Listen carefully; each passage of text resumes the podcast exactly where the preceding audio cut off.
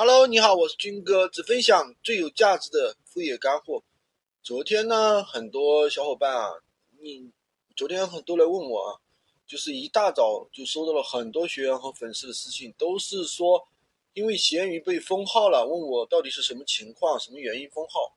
其实系统的原因呢，完全是误判的。正常回复一下客户尺寸、大小之类的，就通知违规了。其实这种事情我们应该见怪不怪了，因为闲鱼抽风的话，跟女人来大姨妈是一样的，少不了的事情。如果是误判的情况下的话，真的不用慌啊，找平台或者是申诉就可以了，或者很简单等就行了。那为什么大家遇到封号都特别紧张呢？因为影响自己正常吃饭了，饭碗都被抢了，能不紧张吗？其实要换我的话，我也很紧张啊。所以说，我一直提倡大家要在安全的范围内去搞钱，别触动底线，不要去触动法律的红线，做好防火墙。赚钱其实不算本事，能够安全持久的赚钱，能够赚的钱开开心心的花掉才算本事。这几天啊，大家一看啊，都是薇娅逃税的一个。话题十三多个亿，十三多个亿啊！普通人想都不敢想的数字。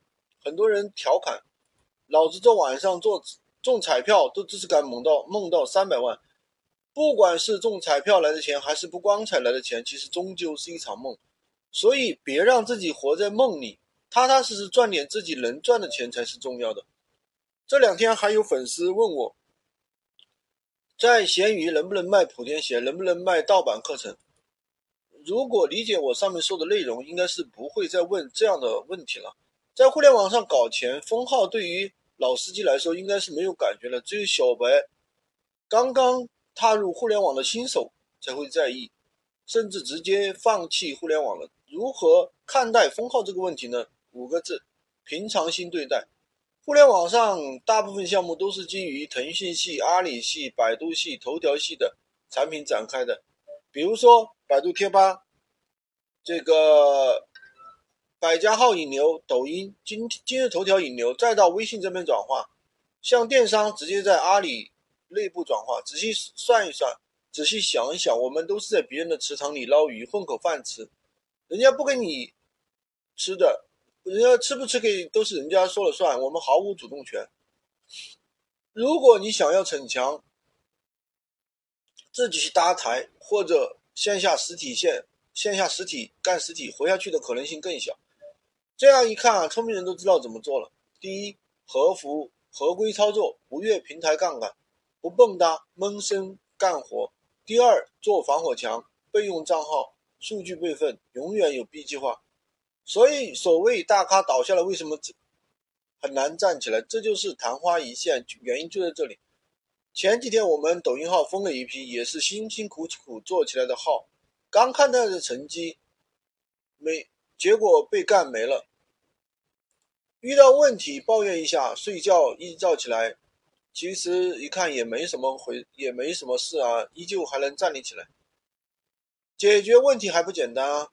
要通过果找到原因，要么通过因找到果，要么备用账号拿出来顶上往前冲就行了。赚钱一定要沉得住气。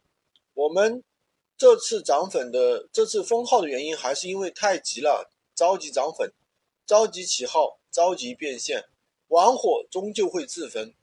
突然想起一个付费社群的一个朋友，用家用小电器，靠的是付费社群，一年变现两百多万。他和别人不一样，不在群里推销自己的产品，也不不主动推销自己。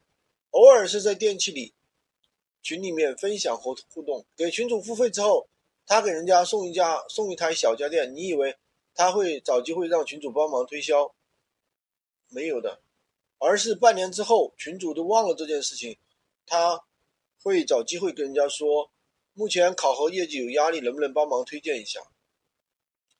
产品也体验过了，又是付费群，多半也不好意思拒绝。